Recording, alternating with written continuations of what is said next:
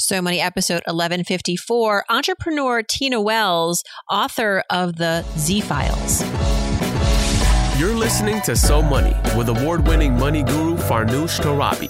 Each day, get a 30 minute dose of financial inspiration from the world's top business minds, authors, influencers, and from Farnoosh herself. Looking for ways to save on gas or double your double coupons? Sorry, you're in the wrong place. Seeking profound ways to live a richer, happier life. Welcome to So Money first semester of my freshman year of college where a woman called me, I'll never forget, in my dorm room. Uh, and she said, I'm going to tell you something really important. You know, I just paid someone $25,000 for market research, and what you and your friends did was 10 times better. You have a business, it's called market research, and you need to go figure it out. Welcome to So Money, everybody. Monday, February 1st, 2021, a new month. It's my birthday month, two weeks till my birthday. In fact, shout out to all my Aquarius girlfriends and boyfriends out there. It is also Black History Month, and we will be showcasing a number of incredibly talented Black entrepreneurs, authors, visionaries, luminaries throughout this month. Kicking us off is Tina Wells, someone that I've been wanting to get on this podcast for years. She is somebody who took an idea during her teenage years, a business idea that she then took to become a 20 year long business, a media company called Buzz Marketing Group. She's no longer doing Buzz Marketing Group. She's pivoted in her early 40s to launching a publishing empire and a partnership with Target. So, coming up, we're going to hear all about that journey, the advice that she got along the way, and the hard decisions that she's had to make over her career and personal life to launch this next chapter in her career ahead of our conversation, just a couple of notes. One, if you haven't listened to Friday's episode of Ask Farnoosh, check it out. If you're interested in what's going on with GameStop and the drama around that, you've probably been looking at the headlines. Maybe you're not so sure what's going on. I have to be honest, when it first all erupted, I was not interested. I was like, oh, like this is such noise. We have so many more important things to be worried about in the world. But the story kept going on and it's unraveling and it's interesting. It really is. I think it's important for all of us to at least know the basics. So I dedicated an entire episode to breaking it down and brought in a expert, uh, Dr. Hans Boateng, who's been on the show before. He's the investing tutor. He's always fun and he did a very great job of simplifying this complex story for us and describing the both sides of the story and and you know i walked away really understanding why it happened and kind of rooting for the little guy you know wall street not so much also if you're looking for some cool podcasts to subscribe to I've got a few to recommend. These are our graduates from our Pays to Podcast program from last summer who launched their shows under an intensive incubator program. In eight weeks, they got their shows up and running. And I want to give a shout out to a few of them uh, while I've got your attention. The first is Boss It podcast, hosted by Sophia Noreen Syed. It provides tangible advice for women entrepreneurs in areas of business, health, and self help. Boss It podcast. Next is Call It In with Dar, hosted by Darla McCann. This is a podcast for women seeking more depth and meaning in their lives. Each week, the episodes provide practical, actionable steps in mindset, soul set, and heart set living. And if you're a busy mom who just wants an escape, a nice podcast that's going to maybe get you to laugh because if you don't laugh, you'll cry. Brooke Voris hosts Cheers to You. It's a podcast where Brooke, a wedding planner, laughs her way through being a business owner, mama four, devoted wife, and a self described perfectionist. The podcast covers everything from working remotely with kids, meeting tight deadlines in between household chores, discovering the tipping point from going full time corporate employee to full time mompreneur. That's cheers to you. And there's Clued Up with Maria B, the behind the scenes photography podcast. If you're looking to take on photography in the new year, Clued Up gives photographers of all levels an inside view of the many facets and multiple layers that happen behind the scenes to produce quality images. Clued Up puts the photographer at the center of this process and focuses on the necessities of a quality photo shoot experience for both client and the photographer. Clued Up with Maria B. All right, without further ado, our first guest of February, Tina Wells, business strategist, advisor, author, and founder of Relevant Media, a multimedia content venture serving entrepreneurs, tweens, and culturists. Tina's been recognized by Fast Company's 100 Most Creative People in Business, Essence's 40 Under 40, and more. And as I mentioned, for 20 years, she led Buzz Marketing Group, an agency that she started at age 16 with clients including Dell, the Oprah Winfrey Network, Apple, Johnson & Johnson, and American Eagle. She's the author of 7 books, including the best-selling tween fiction series Mackenzie Blue and its 2020 spin-off series The Z Files. Here's Tina Wells. Tina Wells, welcome to So Money. Finally, all these years I've wanted to have you on the show, and now our stars have aligned. Yes, finally. I am so excited to be here. Thank you, Farnoosh. I'm I'm thrilled. As you said before we gave we went live that sometimes timing is important and had we spoken 2 years ago, we would have had a completely different conversation than the one we're about to have because you've recently made a huge pivot in your career. Before we get to the pivot though, let's give our listeners the backstory, which in and of itself is is a podcast. You know, I, I we could have had a, a ton to talk about two years ago. Now we have more to talk about now with your recent venture with Target. But let's talk about when you were 16 years old, coming up with an idea. I, I like to think that it's because you had the intuition to know that millennials were a force to be reckoned with. And you started a business in your teens that then blossomed into a full blown company that you ran for 20 years. So tell me about that journey. Tell me about when you were 16 and the beginnings of Buzz Marketing Group. Yes. So first of all, I was an accidental entrepreneur. Um, so let me set the stage. You know, I'm born in 1980, and 1995, I was like the rest of the girls in America, obsessed with Clueless, obsessed with pop culture, and I had read an ad in the back of 17 magazine. Um, there, there was a newspaper for girls looking for writers called the New Girl Times, and I wrote a sample column on my, you know, brother word processor. My mom faxed it in for me from work, and I got a call that they wanted to hire me as a product review editor. And I was super excited. I had no clue what that meant. And so what it meant was that I got to try really cool products for free. And I would send clips back to the companies I wrote about. And they'd always say the same thing. You know, I, I like what you have to say. If I send you more stuff, will you keep telling me what you think? And so at 16, you know, I'm like, I have the dream gig, right? I have tons of companies sending me product. And at this moment, it had not yet occurred to me that anyone would pay me for this. And so um, I used the kind of air quotes of clients for the first few years. You know, I had clients, but I would get friends together, we'd fill out surveys, and then I would send these results back. And it was really the first semester of my freshman year of college where a woman called me, I'll never forget, in my dorm room.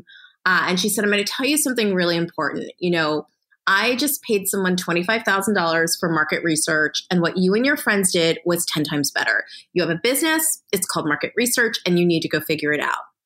And of course, as wow. luck would allow, I was taking an intro to business class with the head of the department. Um, I went to Hood College in Frederick, Maryland. It, when I went, it was an all women's college. And so um, I, you know, went to see my professor during office hours. I told her what I had been up to, and she said, "I want you to take an independent study with me, and and we're going to make this a business." And so I was super fortunate to have that experience. We did, and literally that business plan that I built, you know, in my dorm room with my professor was really the blueprint for my agency for over 20 years. And so had a lot of really cool moments along the way. You know, my, my BuzzSpotter network, which I was most known for, um, again, it was a two sentence blurb in Cosmo Girl in one of the launch issues that got me 15,000 applications from teenagers all over the world who wanted to be BuzzSpotters. And that launched the research network and then influencer. And then, you know, 350 brands later and 20 years later, I was the millennial whisperer. And so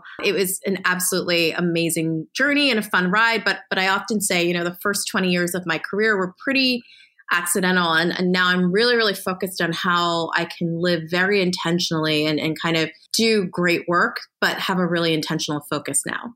That woman who called you in 1998 or whenever it was, we're the same age. So I'm imagining I didn't get any phone calls like that in my dorm room at Penn State. I wish I had.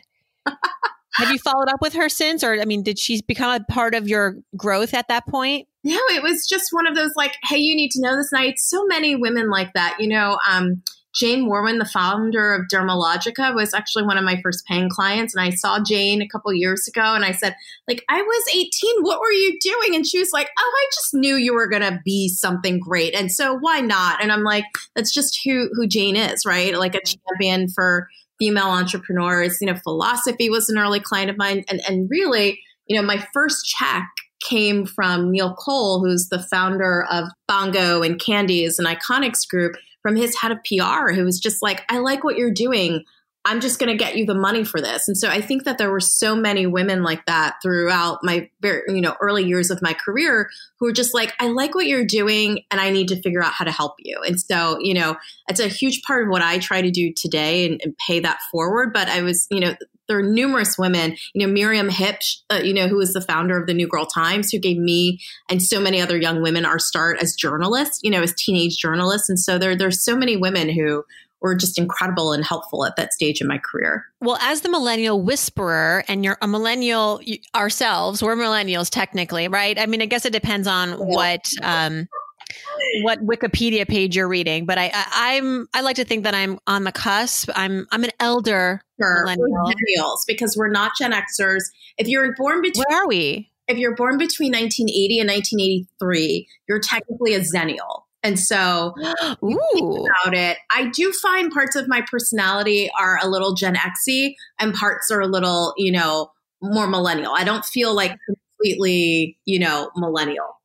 Me either, because I think I very much still ha- live like the cookie cutter life. Like I did everything my parents told me to. Like I have a house, I have two kids, I have two car garage. You know, um, I live in the suburbs. Agreed. Check, check, check for me too. Check, so. check, check. Xennial definitely sounds cooler than elder millennial. I feel like I have, I have a staff and a long white beard.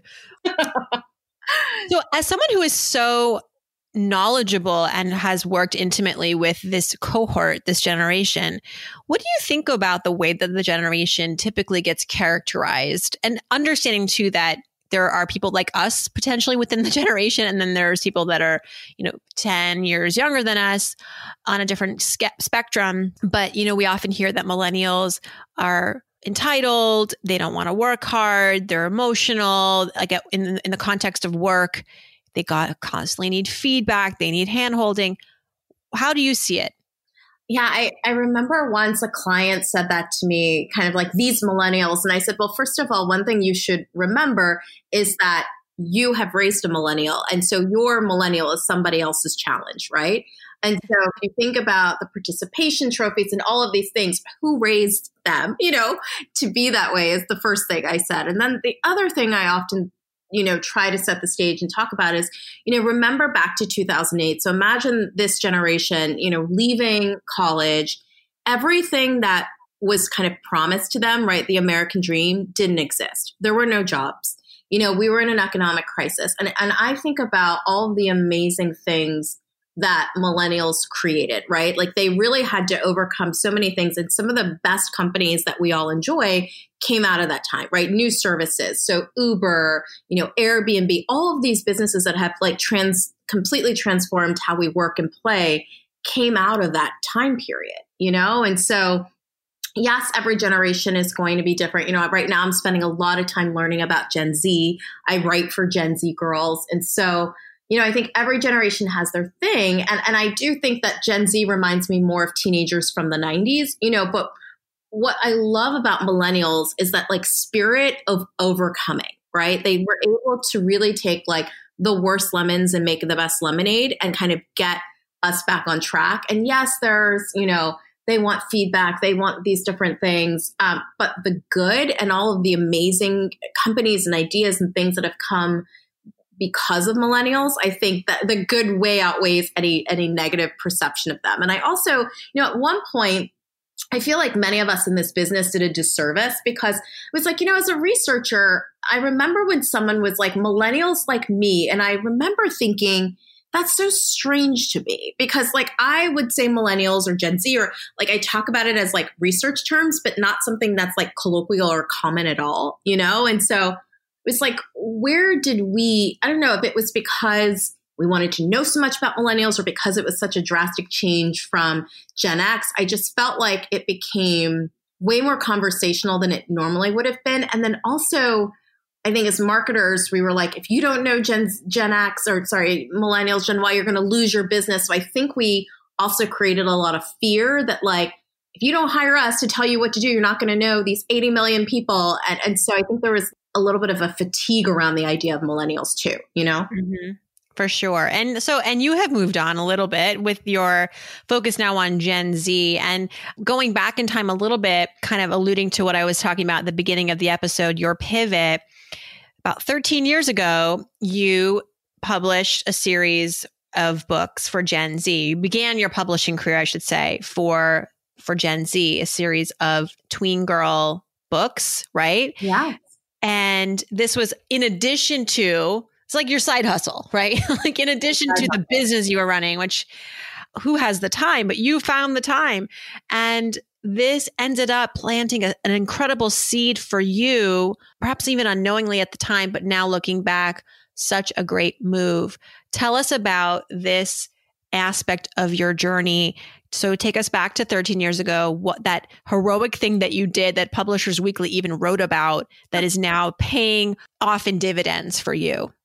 Yeah. So again, just like I was an accidental entrepreneur, I was an accidental, you know, middle grade fiction writer as well. Um, my, my degree is in journalism. And so my dream was to be a fashion writer. You know, that was what I wanted to do with my life. Um, and researcher was like not it. And then, I, you know, I obviously fell into my career. I really loved the work that I was doing. I was running an office in New York, and, and this was 2007. Um, I so I had you know my millennial kind of youth marketing agency, and the other massive agency was Alloy, and so Alloy, um, you know, got its start as media marketing, but then most people will know critical successes. Well, first it started with like the I believe Roswell, and then Sisterhood of the Traveling Pants, and most famously Gossip Girl. And so I had b- been hired by St. Martin's Press to do some marketing for a book that Alloy had just sold. And, you know, during that process, they said, you do something similar. You know a lot about this generation. You should write a book. And, and to your earlier point, I was like, oh, I have no time to write a book, right? Like I have absolutely no time.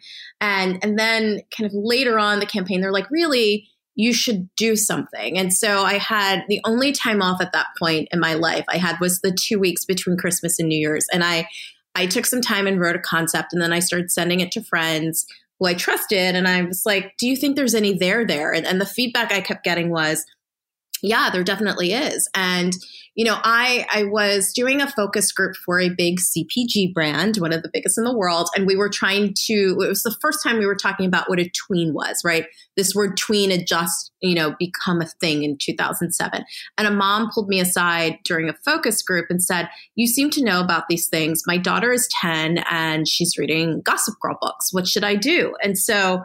I'm like, okay, the publisher is asking me to write something you know, I'm a marketer. This mom is talking to me about, you know, she wants her daughter to read, but is Gossip Girl the right thing? And so I thought, can I write about a girl who is like coming of age?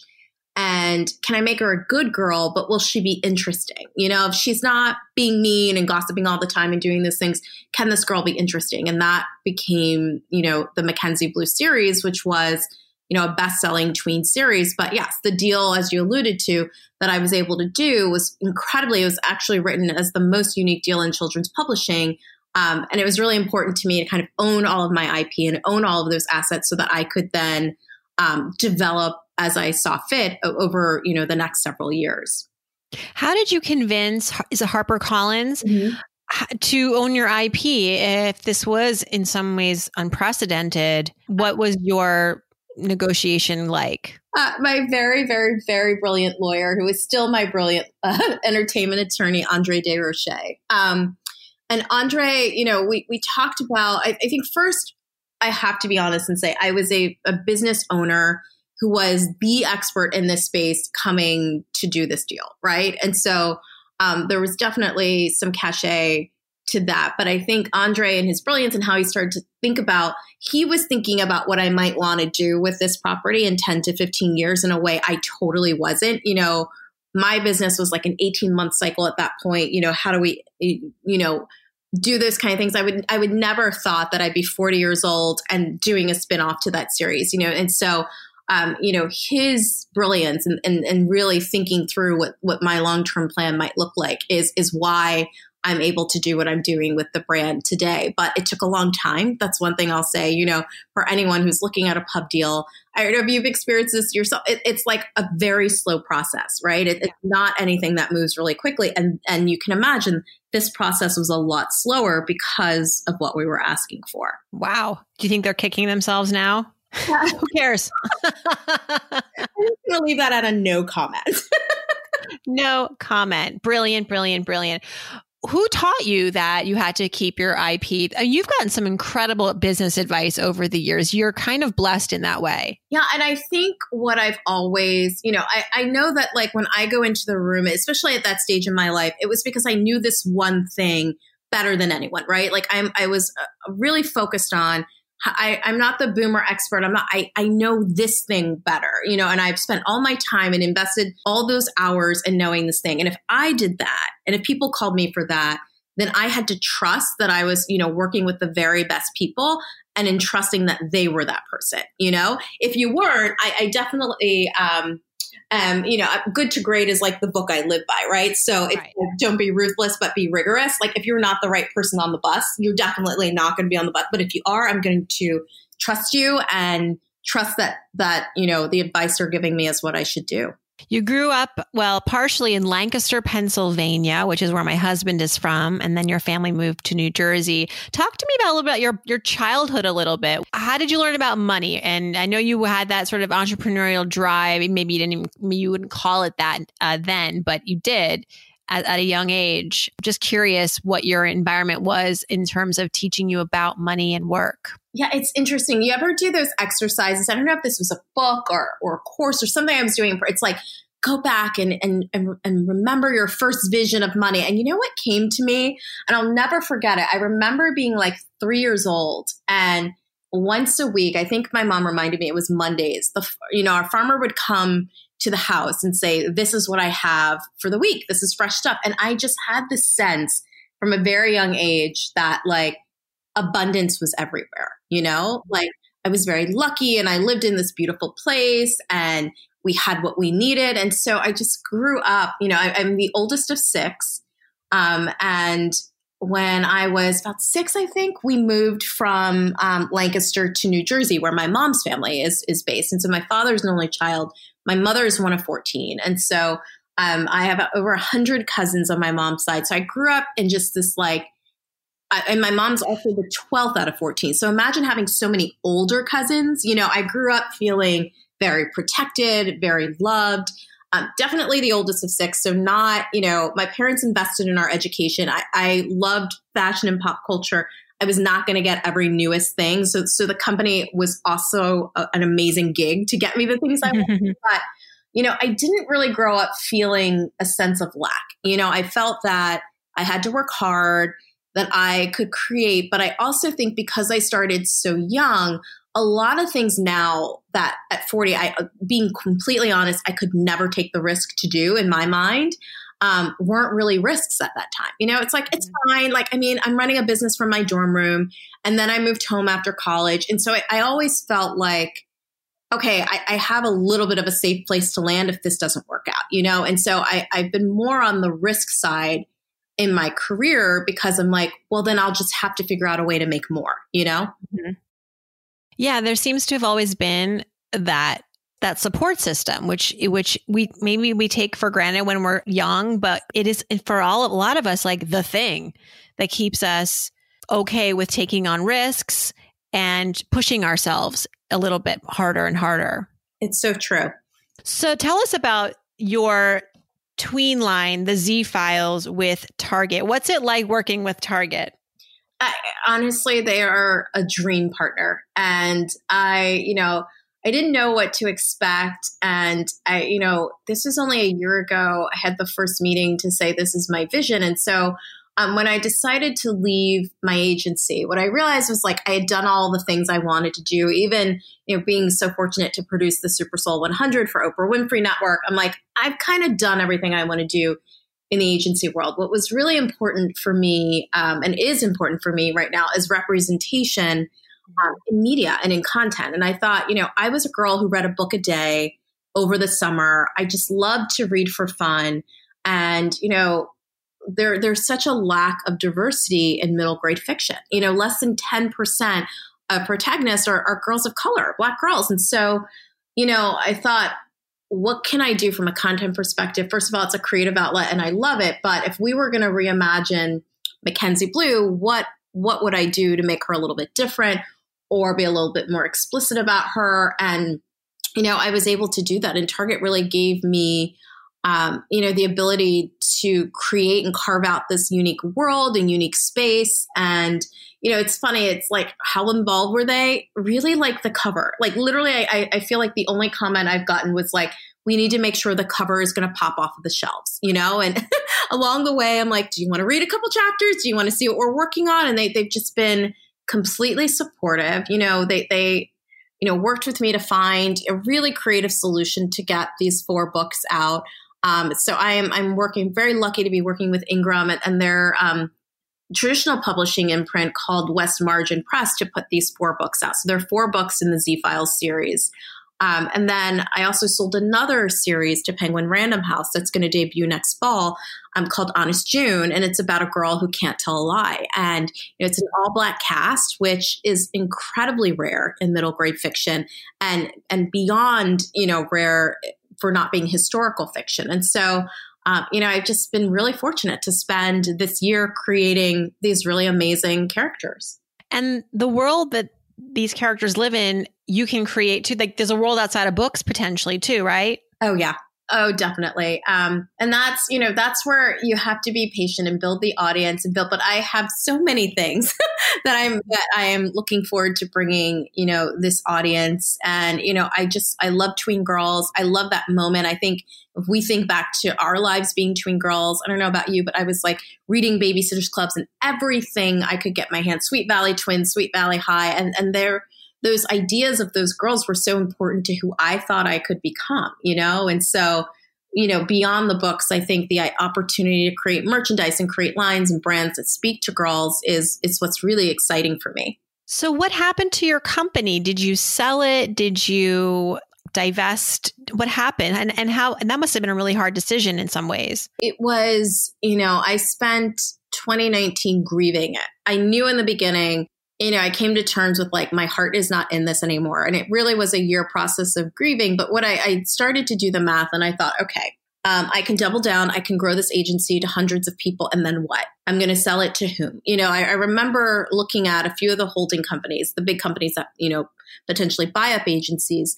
And they were starting to lose some of their value. And I'm like, okay, if, if my end solution is I'm going to sell to this company, but, but, you know, they just posted a, a 10% loss. You're, I'm like, that, that maybe isn't the right exit strategy. And then if that is the exit strategy, that means I've got to go there for five years, right? And so do I want to do this for five more years? And, and I, at the time, was doing my Henry Crown Fellowship at the Aspen Institute, and they tell you going in, you know, this is for people at inflection points and your life might change a lot. And, and I was like, no, my life's not going to change. Like, I've got my gig and, and it's hilarious. Like, my life is completely different, you know, following that experience. But I just realized that I wanted something different. So, first, I, I took a sabbatical. And then I, rem, you know, one of my first trips was to Yellowstone.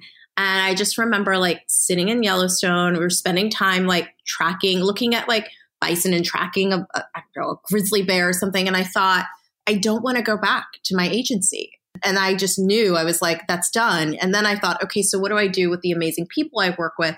And I had launched a platform for women of color called Elevation Tribe about a year prior. And the focus of that platform is to help women of color launch, grow, and lead companies. And I thought, okay, well, my team can definitely work on that. And maybe we work on my brands and I just sold Mackenzie Blue to Audible. And I thought, okay, like there's a new opportunity here for me with content. And maybe, you know, that's what I need to do. And, and so earlier this summer, I launched Relevant Media, which is really focused on um, it's focused on creating content for entrepreneurs content for tweens and then the third category i call culturists which will allow me to do some of the influencer stuff i've been doing. But you know i, I decided like content is what i really love. Content is where i feel like i can make a, a bigger difference. I think that there are you know other people in the agency game who are just so passionate about it and are doing amazing work. And then I just kind of stripped some of the assets, like our influencer network of 40,000 people, and moved it over to relevant media.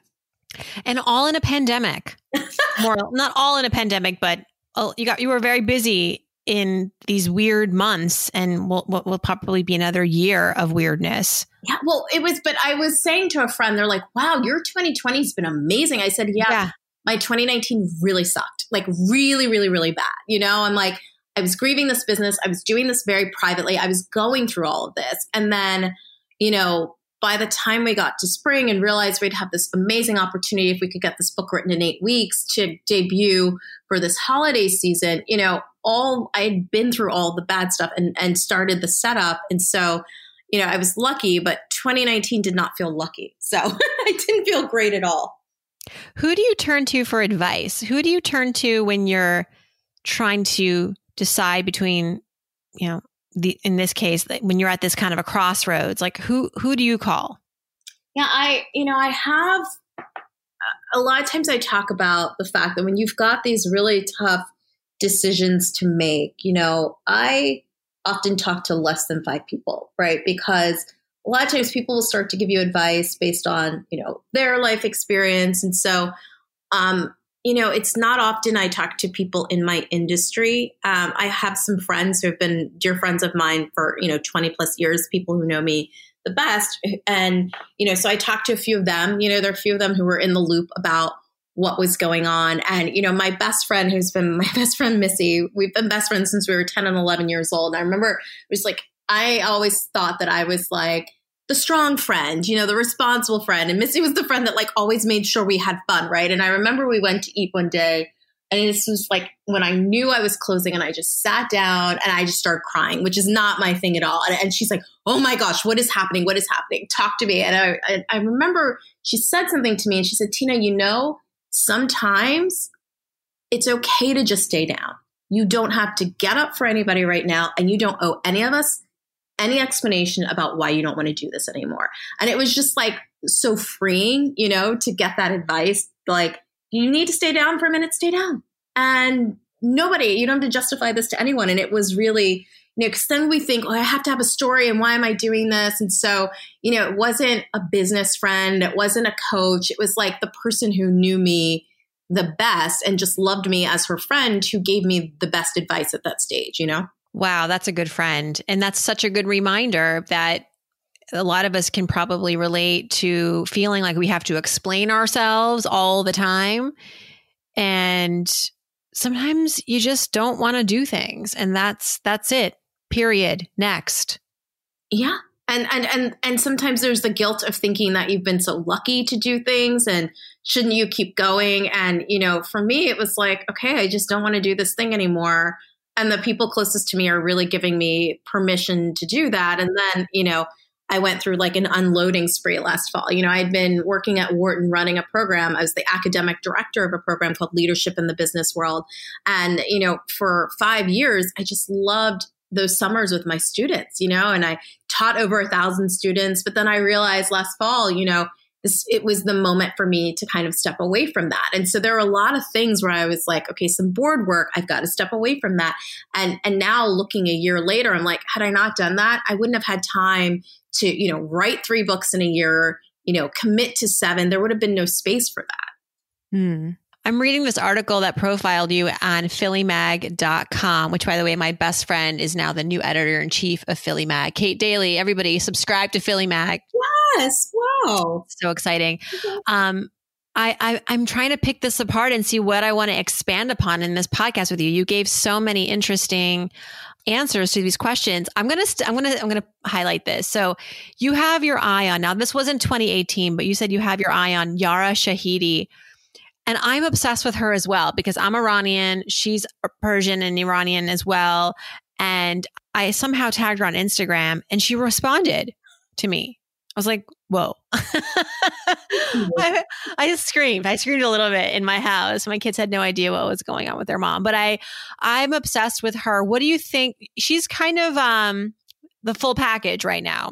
She's beyond. I was really lucky to um, go to a Super Soul conversation when she was in conversation with Oprah, and Oprah was even just like speechless with her. You know, she's she's so brilliant. In this same article, you also talk about how you want to still hone on this idea of harmony, balance in your life. And this was in 2018, right before your worst year ever.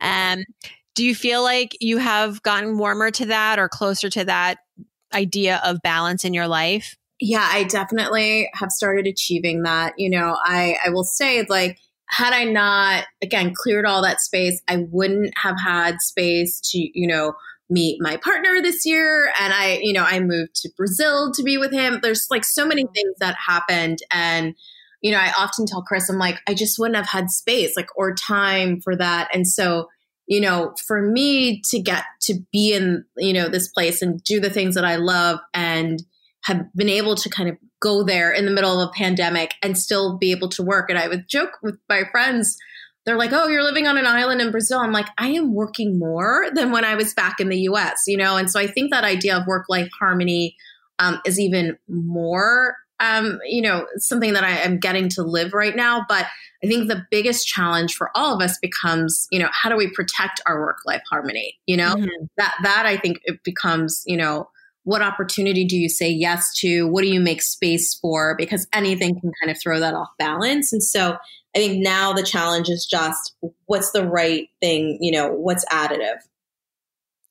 Well, it will be so exciting to continue following you, Tina Wells. Thanks so much for coming on the show and sharing this journey. And really, again, I know that it would have been awesome to speak two years ago, but I feel like what you have learned and what you have achieved in the last two years made this conversation all the richer. Thank you. Oh, thank you so much, Farnoosh. It's been great. To learn more about Tina, check out tinawells.com. And of course, if you're in Target, like I am weekly, check out Zee Files and Mackenzie Blue, her books, and soon probably merchandise. Thanks so much for tuning in, everybody. I hope your day is so money.